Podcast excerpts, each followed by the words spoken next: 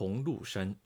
这座外表普普通通的矿山，几百年来一直是楚人梦寐以求的财富。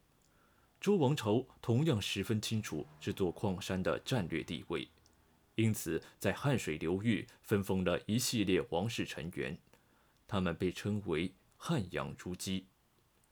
隋国是汉阳诸姬中最主要的一个诸侯国，它历史悠久，血统高贵，位置显要，为周王室守护着铜资源丰富的铜鹿山。多年来，楚国南下的一个主要动力就是征服隋国，控制铜鹿山。直到楚武王时代，楚人才看到了夺得铜鹿山的曙光。公元前七百四十年，楚国内部发生了一起重大事件。楚军坟茂的弟弟熊通，秘密策划一场宫廷谋杀。虽然被称为蛮夷，一直使楚国很不满意，但是不得不说，在楚国的上层社会中，的确存在着强烈的蛮夷习气，其中最突出的就是弑君传统。熊通杀死了自己的侄子，成为楚国首领。三十七年之后，他自称楚武王。从西周开始，中国政治权力的传递就一直遵循着一个明确的原则：立嫡为长。也就是说，选择继承人时，不必考虑他的品质、才能、年龄，而仅仅考察其出生顺序即可。只有楚国敢于破坏这种规则。在楚国前期历史上，叔叔从侄子或者弟弟从哥哥手中夺得王位极为频繁。混合了蛮族和中原血液的楚王家族的男人们，像饿狼渴望鲜肉一样，对王位垂涎三尺。弑君之举虽然残酷无情，却也保证了登上楚国王位的。都是进取心极强、生命力极为雄健的人。《左传》记载，楚国大事往往都是在少年君主手中完成的。在楚国历史上，弑君篡位者大抵有所作为、有所建树，而且几乎都出现在楚国力量的上升时期。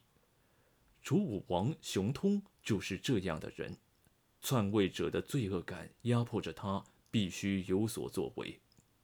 他不守中原规矩，一即位就要周王朝晋升自己的爵位。被拒绝后，熊通大怒。他说：“你既然始终认为我是低人一等的蛮夷，我干脆与你平起平坐。”当即，熊通自立为王。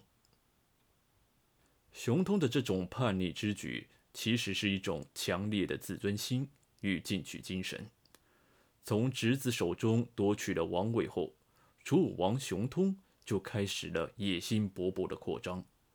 楚武王即位不足三年，就挥师讨伐江汉平原的西部，全国变成了他到手的第一块肥肉。这个大胆的篡位者在政治上表现出极强的创新精神。熊通灭权后。他没有像其他诸侯那样把全国封给臣下，而是改权为县，设置了县尹加以管理。这是春秋时期最早设县的行政体制改革，被史学家称为“春秋第一县”。县的出现在中国政治史上意义非凡。周天子在王朝建立之初，将天下。分为众多诸侯国，诸侯国国君在国内又分封卿大夫等，让他们世袭土地。时间一长，这些卿大夫和诸侯一样，权势越来越稳固，与中央的关系也越来越远。很多老牌国家因此被逐渐分裂。县，它由国君直接掌控。在春秋战国的第一波效率化改革中，楚国占了先机，这就是所谓的后发优势。